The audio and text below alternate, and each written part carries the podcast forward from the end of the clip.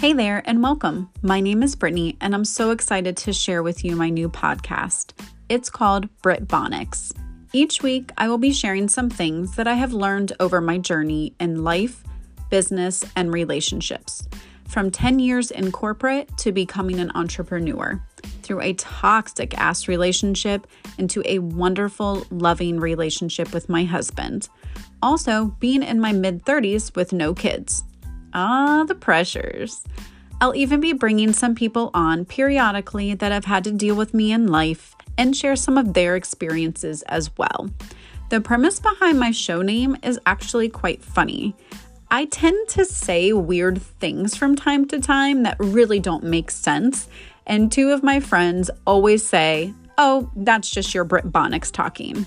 And I can't blame them for the name because, well, it's true and it makes a perfect name for my podcast.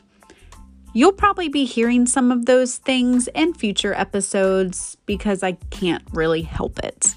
So get ready for life, business, and relationship talk. I keep it real here and say what's on my mind. I'm excited. Are you?